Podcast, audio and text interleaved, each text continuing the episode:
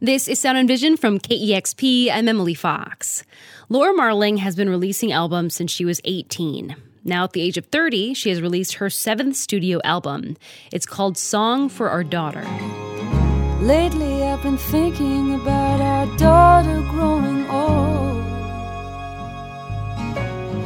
All of the that she might be told. Laura Marling joins me now to talk about this record. Hello. Hello. So now you don't actually have a daughter. Can you tell me more about just this title track and the story you're telling within this song? You know, the title Song for Our Daughter was just, you know, clearly a figurative consideration about what what it would be like to raise a daughter, given the experience of being a woman that I've had and what sort of culture is going through at the moment, this kind of profound shift in sort of empathetic relationship to what, what the experience of being a woman is. So that's just like that's just a product of me being a woman, I think, you know, and having lived that experience and trying, you know, as I get older, also really correlating that experiences with the with the experiences of my friends and people that I know. So that was it, really. Yeah, I understand there's this historical or literary reference um, in the line in the song. There's blood on the floor in this song, and I read a little bit about it. Can you talk about the story that inspired that line? There's blood on the floor. There's blood on the floor. Maybe now you believe her for sure. Oh, yes. Um, there's a story from, I'm not a classicist, but there's a story from um, sort of Roman antiquity about the daughter of a nobleman, and I think her name was Lucretia. And I think the story is called The Rape of Lucretia. And um, she was raped before her marriage. And in those days, they believed, well, in the story, they believed that if you um, had been anyway sullied in that kind of way, that your blood would turn black as a result. And anyway, so no one believed her. And um, she couldn't bear the idea of getting married under God or whatever, having had this experience. And so she marched into court one morning and stabbed herself in the chest to prove that her blood was black. And of course, she died. And of course, her blood was black. Um, and I, I, I sort of come, I come across those kind of things, those stories, and and I quite often, you know, I, I write, I rewrite them down so I remember them, and and they get stuck in my brain. And obviously, that's such a relevant sort of analogy or metaphor today still this idea of you know that you would take you would go to the extreme of stabbing yourself in the heart if only you could prove what your experience what the what the sort of tremendous effect of your experience has been. Um, anyway so it got regurgitated into into a song as it often does and it's quite a, it's quite a story. Lately i've been thinking about our daughter growing old. All of the that she might be told. There's blood on the floor.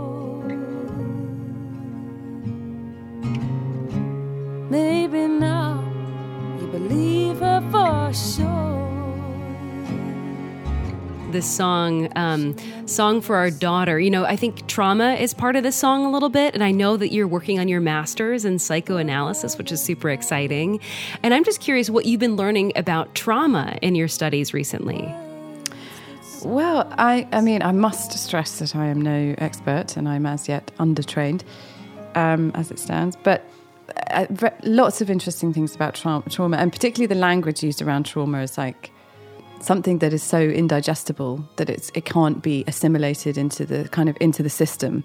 Um, lots of people don't like it when people talk about the sort of the human psyche as a system, but and there's also in other fields, not not to do with psychoanalysis, like the the Bessel van der Kolk book, "The Body Holds the Score," talks about this relationship to memory consolidation, post traumatic stress, and and um, rapid eye movement in sleep, and basically post traumatic stress affects your ability to um, reach that stage of sleep in which memories are consolidated in a way that they can be filed away and not relived, and and trauma interrupts that, and um, and so that connection is really interesting to me about how how you can assimilate experiences and memories so that they can stop troubling you, so that you can get on with the good work of kind of recovering from that experience. So it's all it is it's a fascinating area. That book is amazing. Um, the body holds the score. Wow, that is fascinating. And so for this mm. degree in, in, psychoanalysis, is this, you know, like a, you know, exciting for you? You're able to study as something that you do on the side, or do you plan on pivoting careers? Um, well, I think what's been made quite clear to me very quickly. I've never been involved in sort of academic world before. And um, there's like you know it's you can really see the people very quickly who are deeply deeply gifted at um, sort of I don't know processing the language and understanding things very quickly.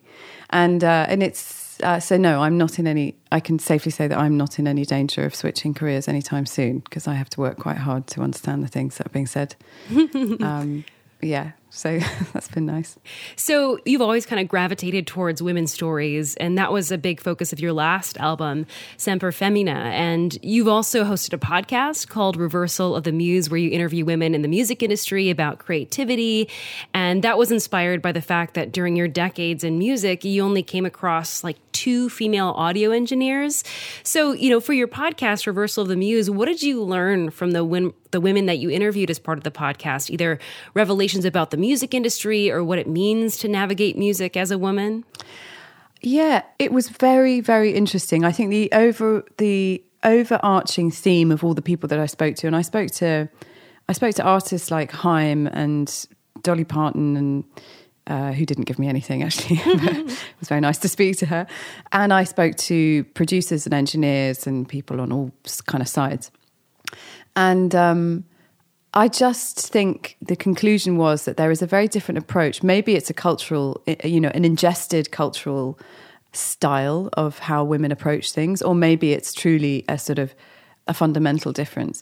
But I think there's a couple of reasons why women, you know, though the door is not closed to them necessarily, why it's more difficult for them to access the information eh, and that that that would lead you to have a kind of open and free relationship to the creative industries. And I think that's partly that there is a kind of um, a difference in the way that, say, men share information or men share interests.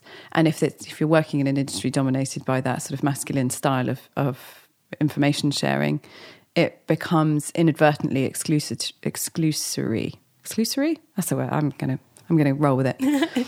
um, and also women's own uh, sense of self deprecation uh, I think very often that transcends gender, but I think quite often they prefer to learn and make mistakes without being observed. And um, that can be a hard space to find sometimes. Yeah. This song on your album, Strange Girl, stuck out to me, specifically the first two um, verses. You know, the first one you're talking about, you know, getting your records out and, and throw them away, you know, no one left to listen to. And then the second one seems to be about, you know, politics. Woke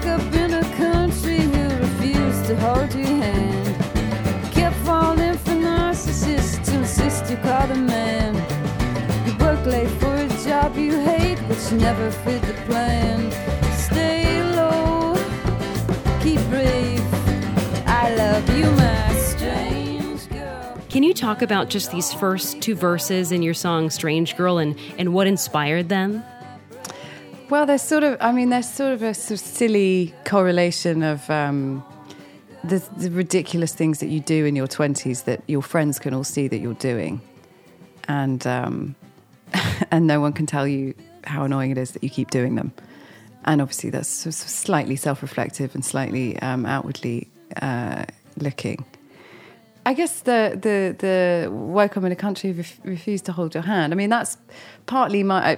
A few of my friends have done time in the states and and whatever, and it is quite a shock to the British uh, to the British uh, sort of maternal psyche. We have this strange kind of maternal relationship to the NHS and the Queen. I mean, I'm no, I'm no royalist by any means, but. Um, you do. You just have this sense of being kind of maternally looked looked over. You know, as a country. And then when you go to America, there's this incredible sense of not being looked looked after, and um, you know you are in a huge country all of a sudden. So I think that you know that was that that can have a, a quite a shock to the ego of a, of, a, of someone from the, my humble little isle.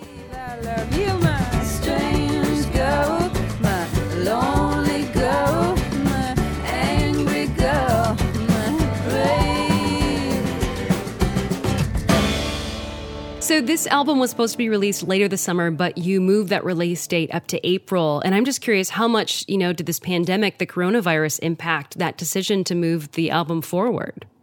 It was totally related to the to the pandemic. I mean, obviously we had no idea how long it would go on for, but the general feeling was that it would just keep being pushed back and pushed back, and, and for what really? I mean, I'm seven albums in. I'm not, you know, I'm in no danger of becoming wildly popular overnight. So there's nothing, you know, there's nothing really to, to, um, there's no magic to work towards. And I have that. I think I also am in slightly the privileged position of having put out previous albums, so people kind of know what to expect. Um, and it was, it's, I think it was uh, on instinct, it seemed like it was going to be a good time to listen to music, which it absolutely has. I mean, I've listened to the Fiona Apple album two times a day uh, every day for the last week. So, and I haven't listened to albums start to finish in that in that way for for years, maybe. Yeah, we actually talked about that album on the show, and gosh, that one was such a powerful thing to be released at this at this time. Oh my god, it's perfect. Yeah. So you know, during social isolation, you were also giving guitar tutorials of your songs on Instagram Live. So why was it important to you to teach rather than just perform? Because we're seeing so many people just you know perform um, during social isolation, but why did you want to focus on teaching? I think um, I like the kind of the the boundary of teaching. You know, I don't. There's something uncomfortable to me about like let me entertain you. I was just never. I've never been an. You know, I've never been a very good entertainer, and that's not really really what I'm in it for. And I, I don't feel like I'm entertaining you if I just sit here and play you songs. Um, so, teaching the guitar seemed like a kind of practical, you know, participatory you, are involved as much as I'm involved. Um, nice exchange, and um, yeah. And now I'm slightly running out of repertoire because I can only really teach my song. so I've had to cut it down to once a week instead of two. Um, yeah. Yeah. Well, it's a lovely album. I've been speaking with Laura Marling. Her latest album, Song for Our Daughter, is out now. You can check her out on Sundays on Instagram Live, um, giving tutorials, guitar tutorials of her songs. Laura Marling, thank you so much for chatting today. Thank you so much. What became of Alexandra? Did she make it through? What kind of woman gets to love you? Wrote us all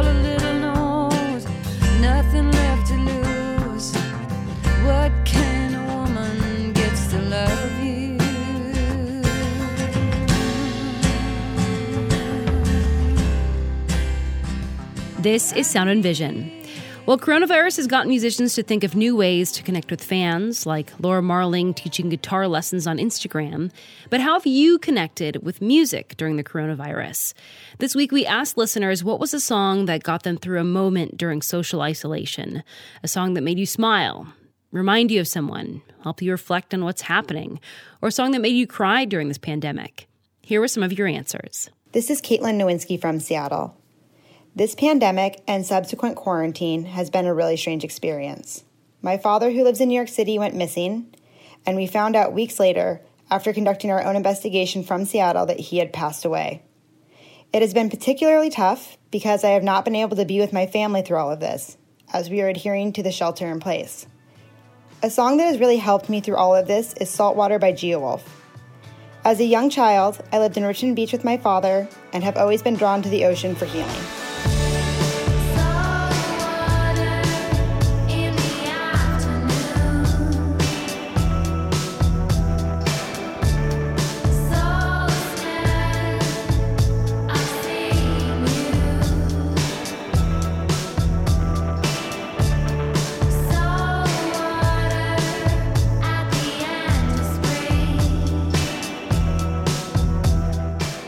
I'm Beth Baker. The song that connected me in a moment during the coronavirus pandemic was These Days by Nico. Just as things were getting more and more closed down, but before the quarantine, this song came on, and I was just finishing up my run in West Seattle in Lincoln Park. The pe- there were people still out. It was sunny. Their ferry was just coming in the terminal. It was such a slow motion moment. You know, like when you get bad news and everything just stays still. The words of the song seem so relevant, like it was written yesterday, and it was so soothing. The idea that these are the days that everything just slows down. I don't do too much scheming these days. It popped in my head that things may never go back to the way they are again for a very long time.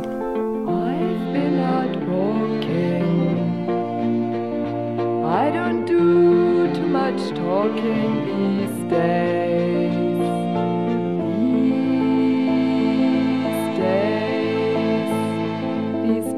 I seem to think a lot about the things that I forgot to do.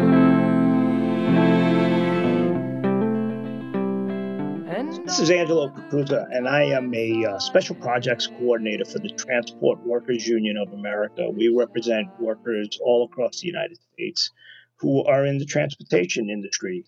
I live in Brooklyn, New York, sort of the epicenter for all the negative things that you're hearing about what's going on uh, with regards to transportation and transit workers in particular. We've seen uh, upwards of 75 of our members lost as a result of this uh, pandemic. And over the last few weeks, I've been driving around trying to distribute as much uh, PPE that we can get our hands on directly to our members and the leaders of the, of the various locals where we represent folks. It's, it's really difficult. It's been quite a few uh, tumultuous weeks here. I was thinking about a song that made made sense for me. It was definitely The Other Side by the group Public Service Broadcasting. Goes into detail about the Apollo 8 uh, lunar mission. And uh, when you listen to the piece, you know, the, it, starts off where there's just so much anxiety and angst. And um, there's, a, there's a part towards the middle where the Houston control is about to let these let these astronauts go behind the dark side of the moon. And you will you know you go through this period of complete radio silence. And there's just so much tension. And that's sort of like where we are now here in new york with this with pandemic. But we, we know at some point we're going to come out of this. And hopefully we come out as, as just better human beings and better a better society Apollo 8, Apollo 8, this is Houston, Houston, over. Roger, Houston, we read you loud and clear. How do you read us? But we've got it. Uh, we've got it. Apollo uh, 8 now in in lunar orbit. Uh, there's a cheer in the, this room. Uh, this is Apollo Control Houston. Uh, switching now to the voice of Jim Lovell. Thank you to Caitlin, Beth, and Angelo for sharing your stories. I hope you all are staying healthy out there. And thanks to you for listening. Before we go, please take a moment to subscribe, rate, and review this podcast. And if you have the means, please consider giving a one-time $20 donation to this podcast at kexp.org slash sound. And stay tuned for Thursday's Sound and Vision podcast. We'll hear from Ben Gibbard of Death Cab for Cutie about his live from home online shows he's been doing since social isolation started. The proceeds of those performances are going towards Seattle area organizations, including arts organizations, healthcare workers, and organizations that help the homeless. I felt that I had a moral obligation, and I think anybody in my situation would have one in this unprecedented time to do whatever was in their power to help people who were on the front lines of this, who were the most vulnerable in the wake of uh, this virus shutting the city down. That's next time on Sound and Vision.